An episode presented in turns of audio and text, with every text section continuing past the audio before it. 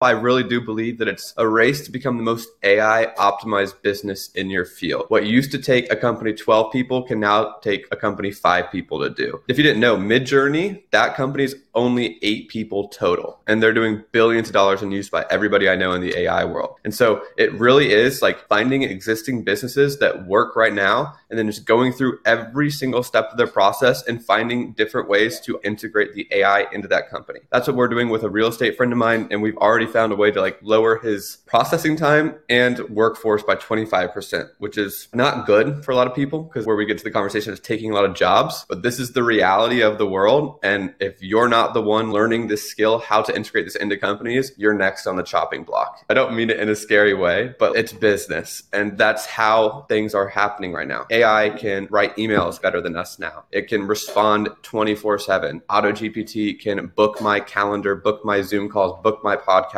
for me. Why would these companies not be doing that?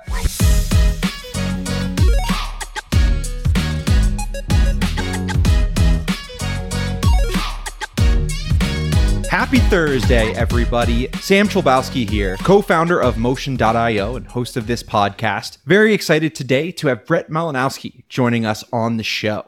Brett is a 26-year-old futurist that covers new technologies and the opportunities that come from them, helping aspiring entrepreneurs build businesses of the future. So Brett, let me ask you first, how are you doing today? I'm doing good. My day's just starting, but it's a beautiful day here in Arizona. Nice. You're in Arizona, not too far from me. I am out here in Denver. That's like, what, an hour and a half plane ride? I grew up in Kansas City, so I've made plenty trips over there. Oh, okay. Okay. Yeah. My wife and I, 2 Christmases ago, flights were super expensive, and we had actually originally booked flights for each of us round trip. It was like $1,800 to fly. The flights were terrible too. It was like 24 hours to get from Denver to Pennsylvania, where I grew up, kind of out in the middle of nowhere. And we had just gotten a Tesla, and we're like, well, gas is free for us right now because the supercharging at that time is still free. And we're like, why don't we just drive? And we did it. And that drive across Kansas, holy cow, that takes a long time. It's so boring. There's literally nothing to look at.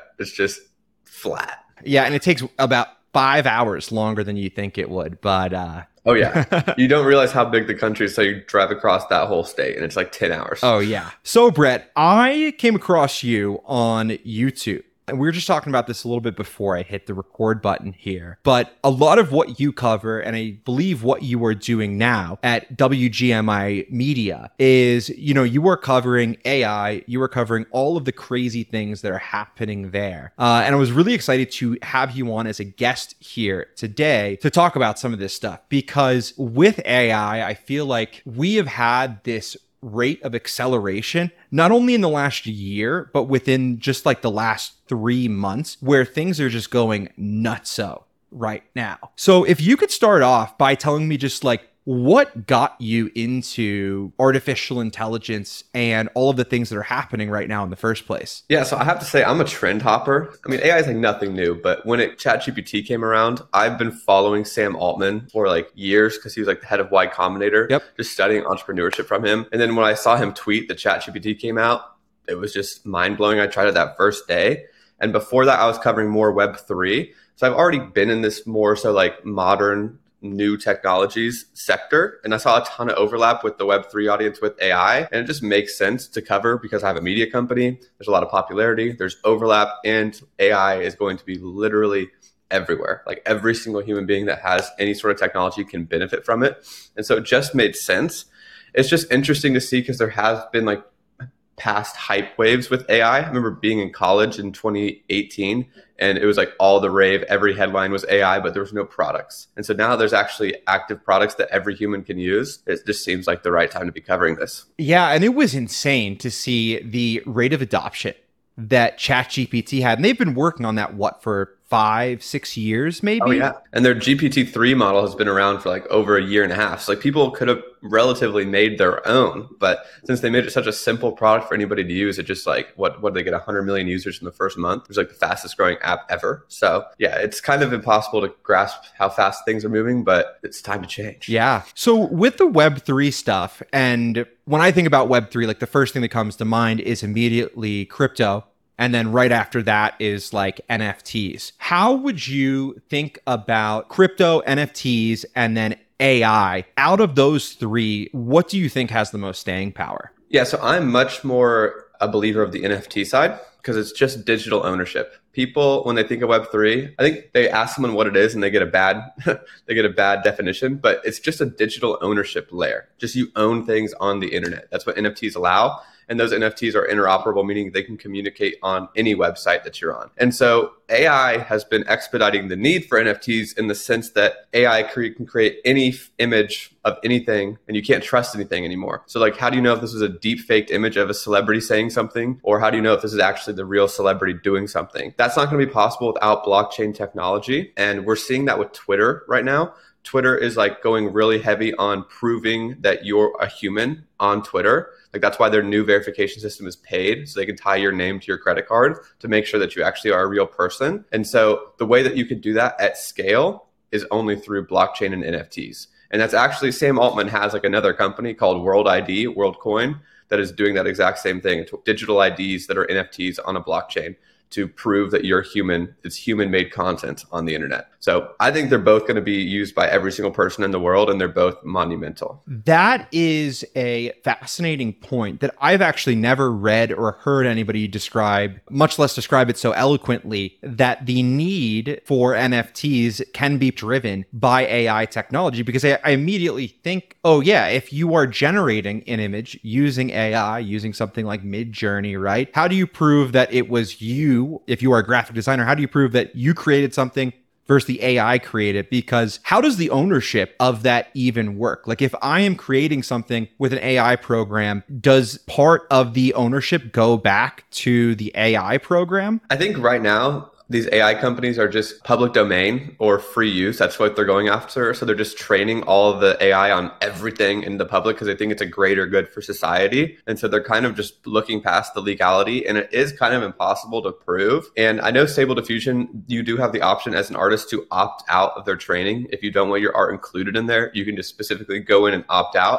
But that onus is on you. They're going to do it if they can until you specifically say no. But I know they are in a huge legal battle with like stock footage companies like Shutterstock, I believe, or I don't know which one it is, but they're facing that problem right now. I think most people are going to get over that. I think that's going to have to change, the IP rights, but anybody can use the tool and then benefit from the outputs, I think. Interesting. I mean, it presents a bunch of legal challenges. Our own government here in the United States, I think, is really struggling with it, but it's like AI is improving far faster than anybody could try and pass a bill. I've seen people suggesting we should have a AI project approval process that mimics the FDA, where if you have a new drug that you develop, you have to go through FDA approval, something like that for AI. If we want that, that is years away. I don't want that personally, but it's years away anyways. You just have to think, like, it's not an easy concept to grasp. It's not an easy concept to like double check. You would need like a reporting or regulating body that's equally as intelligent as the people creating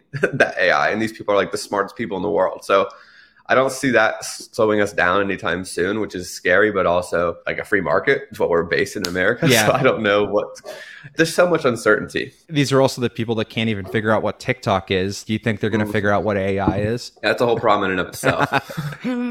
One of the things that has made news the last couple weeks or so is Auto GPT. Could you talk about that a little bit and kind of the opportunity that you see there and just generally like what Auto GPT is for our listeners? Yeah, so it's pretty much in the name. They're just like automated agents, as they say, that can basically complete tasks and prompt themselves. So ChatGPT, you have to prompt it, meaning you have to ask it questions and ask it follow-up questions, or if you wanted it to do any actions, all it can output is words. Where this is like a ChatGPT that you can install into your computer console, which can then prompt itself and actually take actions within your computer. So if you say, hey, locate me a file, it can go through and find a file. And then you could say, hey, locate me these files, upload these to the internet, and get me a date this weekend, a dinner reservation. It can do all of that automatically without having to prompt each individual step. You can give it an action and it will automatically take those actions by prompting itself, which is really interesting. And this type of automation, Brett and I were talking a little bit about this on the call. We're thinking of some of the things we could do even at Motion.io, where if there's a Motion agent, you could say, hey, build me a workflow for my process of designing websites for people. Build this workflow that sends a onboarding form. Here's the information I need. Here's what the follow-up emails look like, and kind of automate that process from end to end. Now,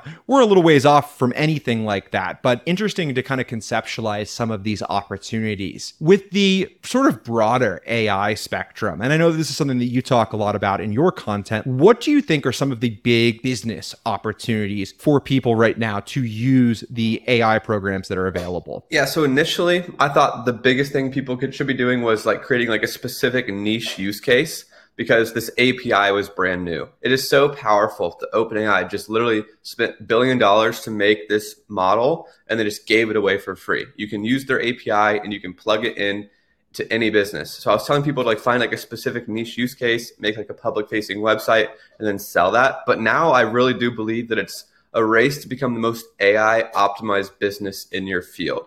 What used to take a company 12 people can now take a company 5 people to do. If you didn't know, Midjourney, that company's only 8 people total, and they're doing billions of dollars in use by everybody I know in the AI world. And so it really is like finding existing businesses that work right now in the biggest markets, and then just going through every single step of their process and finding different ways to automatically integrate the AI into that company. That's what we're doing with a real estate friend of mine, and we've already found a way to like lower his processing time and workforce by 25%, which is not good for a lot of people, because that's where we get to the conversation is taking a lot of jobs. But this is the reality of the world, and if you're not the one like learning this skill, how to integrate this into companies, you're next on the chopping block. It's all like sunshine and fairy tales to some people out there, but this is the real world. People are not going to just keep employing you because they want to give you a hug. That was really aggressive. I don't mean it in a scary way, but like it's business, and that's how things are happening right now. AI can write emails. It can write better than us now. It can respond 24/7. Auto GPT can book my calendar, book my Zoom calls, book my podcast for me. Why would these companies not be doing that? I have a friend that just lost their copywriting job at a company of over 500 people because they laid off 85% of their writing team and kept 15%, because the 85% is replaced by ChatGPT. 15% is going to be just people to revise what came out of that. Our company, we are able to like upload way more articles, way more newsletters, and sort so much more information because of the system that we have. We can find one tweet, and that's going to go through a process of tweet to a Notion page, to a summary, to an output, to be reviewed by our editor in one click, when any of us can sort that. And all he has to do is just tweak the output.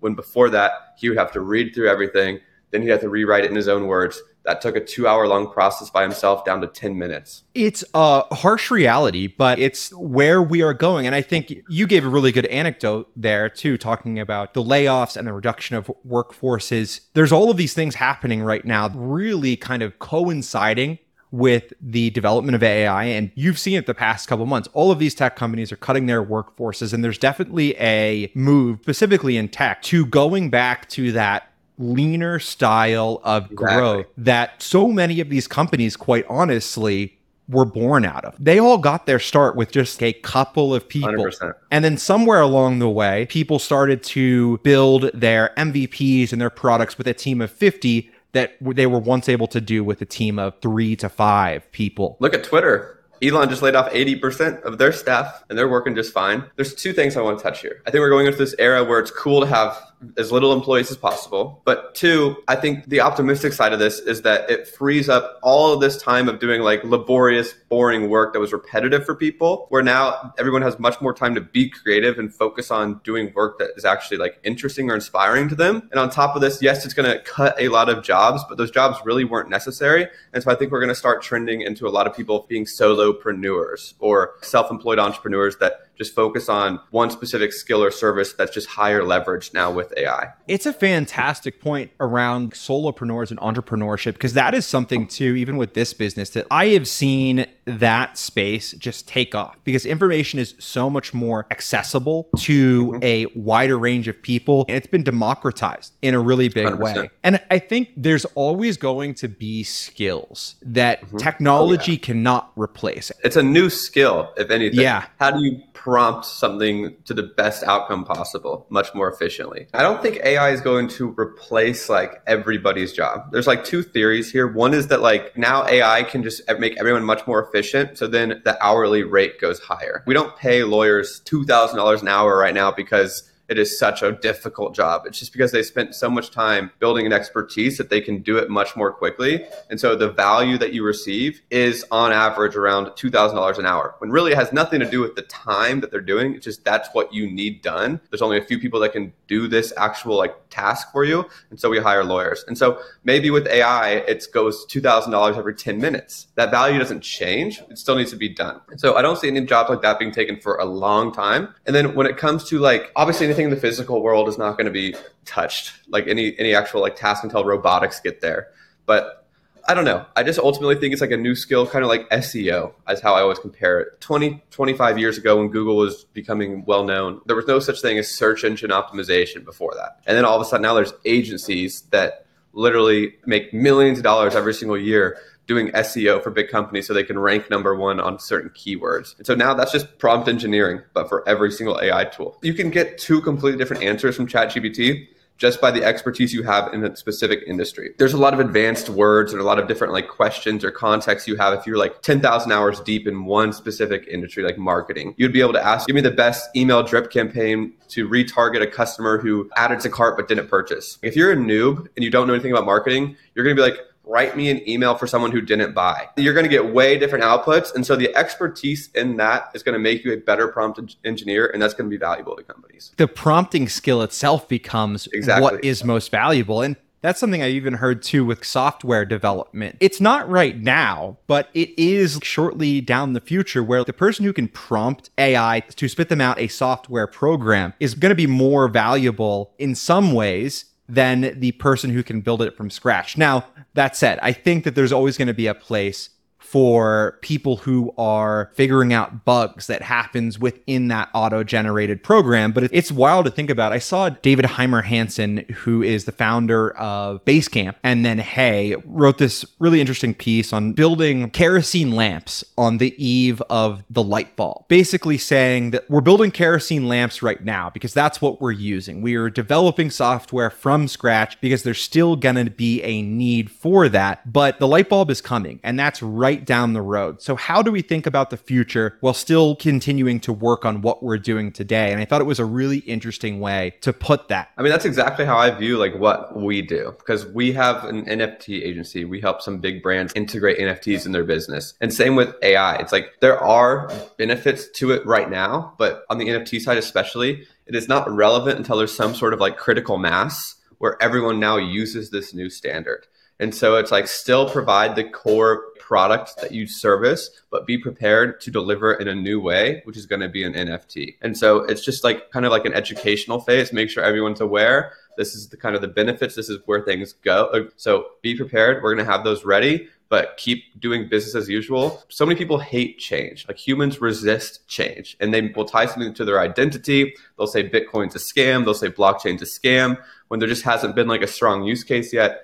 The technology is super powerful. It just hasn't been shown to the world yet. And so just be open-minded and you'll be in the right side of history. Looking at your background a little bit, I was, quite honestly, just snooping around your LinkedIn. It seems likely you got out of college and you went right into entrepreneurship. I see that you'd founded a marketing company, another company called Pop In, and now WGMI Media. Can you tell me a little bit about what that journey was like and this kind of path that you've went down? Yeah, so I had a horrible college experience, not in the sense that it was bad. It was just, I love to learn. And I was like really excited to like become successful. And I was in college and these people were telling me I'm supposed to go to school, get a job, and that's going to be success for you. But then I'm looking around at what they're teaching in here. And I took marketing classes and they're teaching me how to run newspaper ads. It was so embarrassing. This is like in the prime of Facebook ads that I'm watching all these YouTubers use on dropshipping, making millions of dollars. And I go to my marketing class and they're teaching me how to do stuff on the radio. Like, I don't even listen to the radio. Like, I'm on Apple Music now. What's going on here? So I'm looking around. I'm like, this can't be right. And so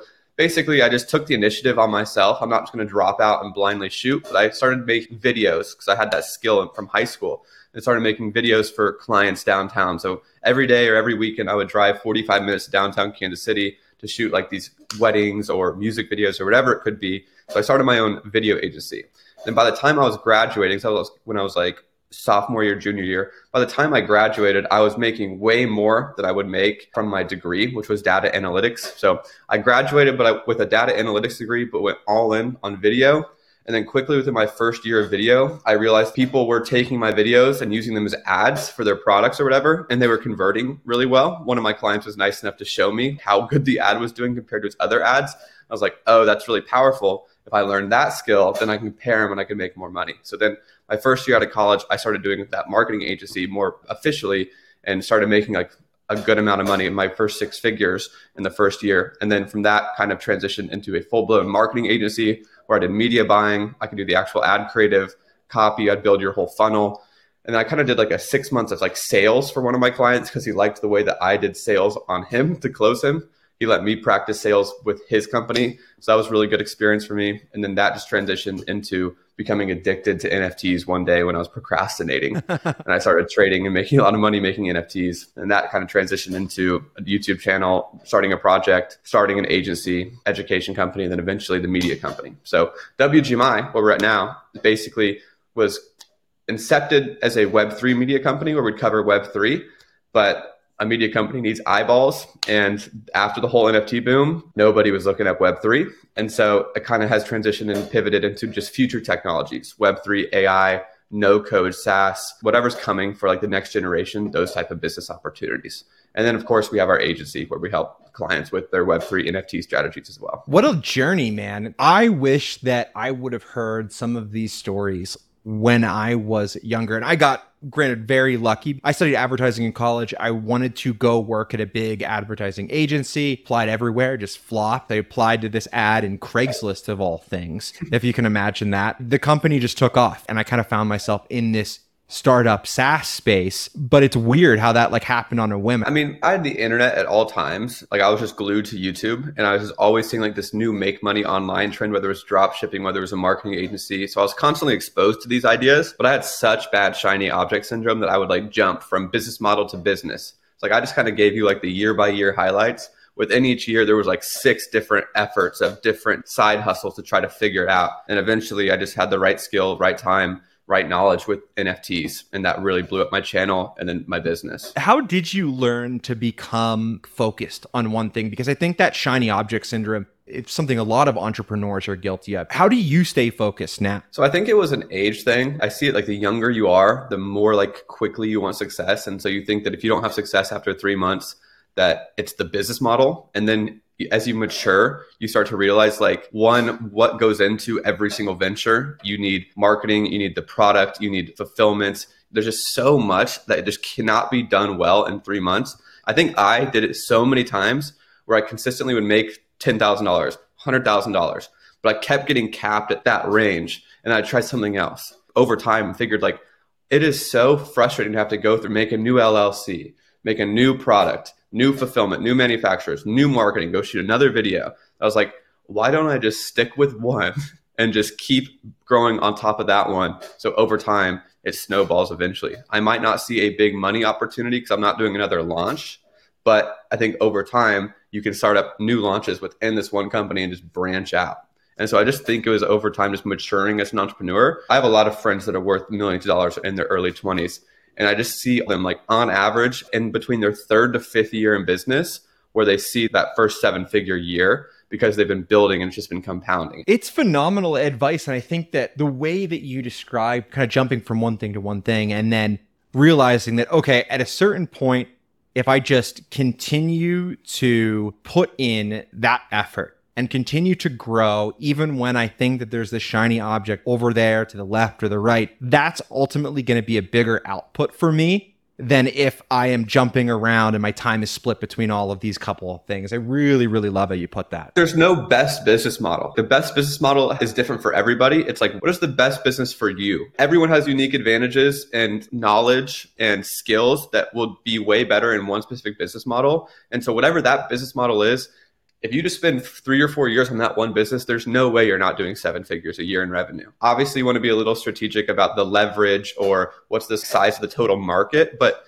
Other than that, if you just do one thing for 3 or 4 years and you have clients along the way, like it's going to be very successful. Just stick with that one thing and keep building it. Love it. So just a few final questions here. And, you know, thank you so much, Brett, for all of your time, your expertise. This has been so cool talking to you, somebody who's so up to date on the AI space. I've been following along, but not to the depth of which you are, you know, running your agency, your media company. So 3 final questions. The first is, what are the most exciting projects that you see within AI right now? So I love what Stable Diffusion's doing. That's an easy one because they're going this decentralized approach. And with that, the business model that they are like doing themselves, but enabling anyone to do. The biggest opportunity right now is taking Stable Diffusion's like free models that are totally open source and then going to companies, private companies with private data, and then training them their own models for their own use case. That's like opportunity number 1 by far. Another one I like to see is my friends do YouTube automation, and I like have a video background. And so it's really cool to see that these people can now like make entire like storyline like videos that are super high quality with great imagery. My friend does history. He can get an AI voice recording of like Morgan Freeman or David Attenborough if he wanted. And then he can use Midjourney and these other like image models to create images of history that just don't exist anywhere, because we only have like a set amount of photos from the 40s, but now he can use AI and it can look really real to help enhance his storytelling. So that's another really cool one. It's kind of in tied with the musicians, like the fake Kanye West voice, the fake Drake voice. Music is just going to get so good. So I love that. And then another one, I'm obviously a nerd. And so like CRO, conversion rate optimization, like AI platforms that can now run all your split tests from your Facebook ads to your landing page to everything. There's AI CRO platforms that will literally just do split tests fully automatically in the background. They'll get like right when it's statistically significant and change the headline, change the body of the description on your website seamlessly. And you can get like 8 split tests done in like a day. Cool. No way. I run our marketing here at Motion.io. I had not heard of that. So we paused all of our paid advertising for a little bit. Well, long story short, we did a pivot with the product and we kind of scaled back some stuff for a time, but we're right about to relaunch and start up all of our paid advertising again. And holy cow, like I got to use this because I seriously had no idea. Yeah, it's A-B testing.ai is one of them. And then, the other one starts with an E. Oh, I forgot. I think it's like Evol or something like that. But it's just really cool because that was like my favorite thing about marketing is that you can just like make one small tweak and it can improve your conversion rate 5%, even though it makes no sense. But now AI can just do all that for you and just wake up and your website's a completely different color, completely different formatting. It's like, this is fantastic. Oh my gosh, man, that's amazing. We will put links to all of those things in the show notes. Along with my second to last question, if people want to know more about what you are doing, see your content, where should they go to find you? Yeah, my handle is @TheBrettWay on most social media, or my name, Brett Malinowski. Awesome. And for our final question, when you are not working, what do you like to do? How do you like to spend your time? I'm a huge esports nerd. I love Counter-Strike, which is why I probably like NFTs so much, because you could like own those skins in the game. But yeah, I love watching competitive Counter-Strike. I'll go to all the like in-person tournaments. I play with my friends on my free time. I played competitive in high school, so that passion is transferred. I think that's my ultimate goal, is to buy like a Counter-Strike team or something. Oh, that's awesome. Buy a Counter-Strike team. Don't go public like FaZe did, though. Holy cow, man. Oh, yeah, dude. So they're like people like watched growing up. Like I was really into that whole scene when they were like trick shotting and everything. And now it's like, I don't know, it got really corporate. But yeah, I would love to buy a Counter-Strike team and just care like way too much. Like be at the events, my team wins, like take my shirt off, like get fired up and stuff. I think that'd just be so fun to just like throw myself into. I don't play Counter-Strike, but well, I haven't played in a couple months now. I used to play a lot of video games before my son was born, specifically Age of Empires, if you can believe that is like my game. Age of Empires 2, and then the 4th one came out. I loved that. But those games are great because you just like are constantly progressing. It feels like it's chess on crack. Exactly. And hopefully I get to play again someday soon. But thank you so much, Brett, for your time. This has been an absolutely awesome conversation. Just like so fascinating to learn from you, hear about what you're doing. And yeah, couldn't thank you enough, and hope all is going well with the business, and excited to see what you have, you know, coming out down the road. Likewise, my friend. Thanks for having me. It was a great chat. Take care, everybody. My name is Sam Chlebowski, host of the Design and Growth podcast and co-founder of Motion.io. If you like this episode, go ahead and leave us a 5-star review on Apple or Spotify. It'd mean the world to us and get this podcast out to even more people. Until next time, everybody, have fun, good luck, and go crush it.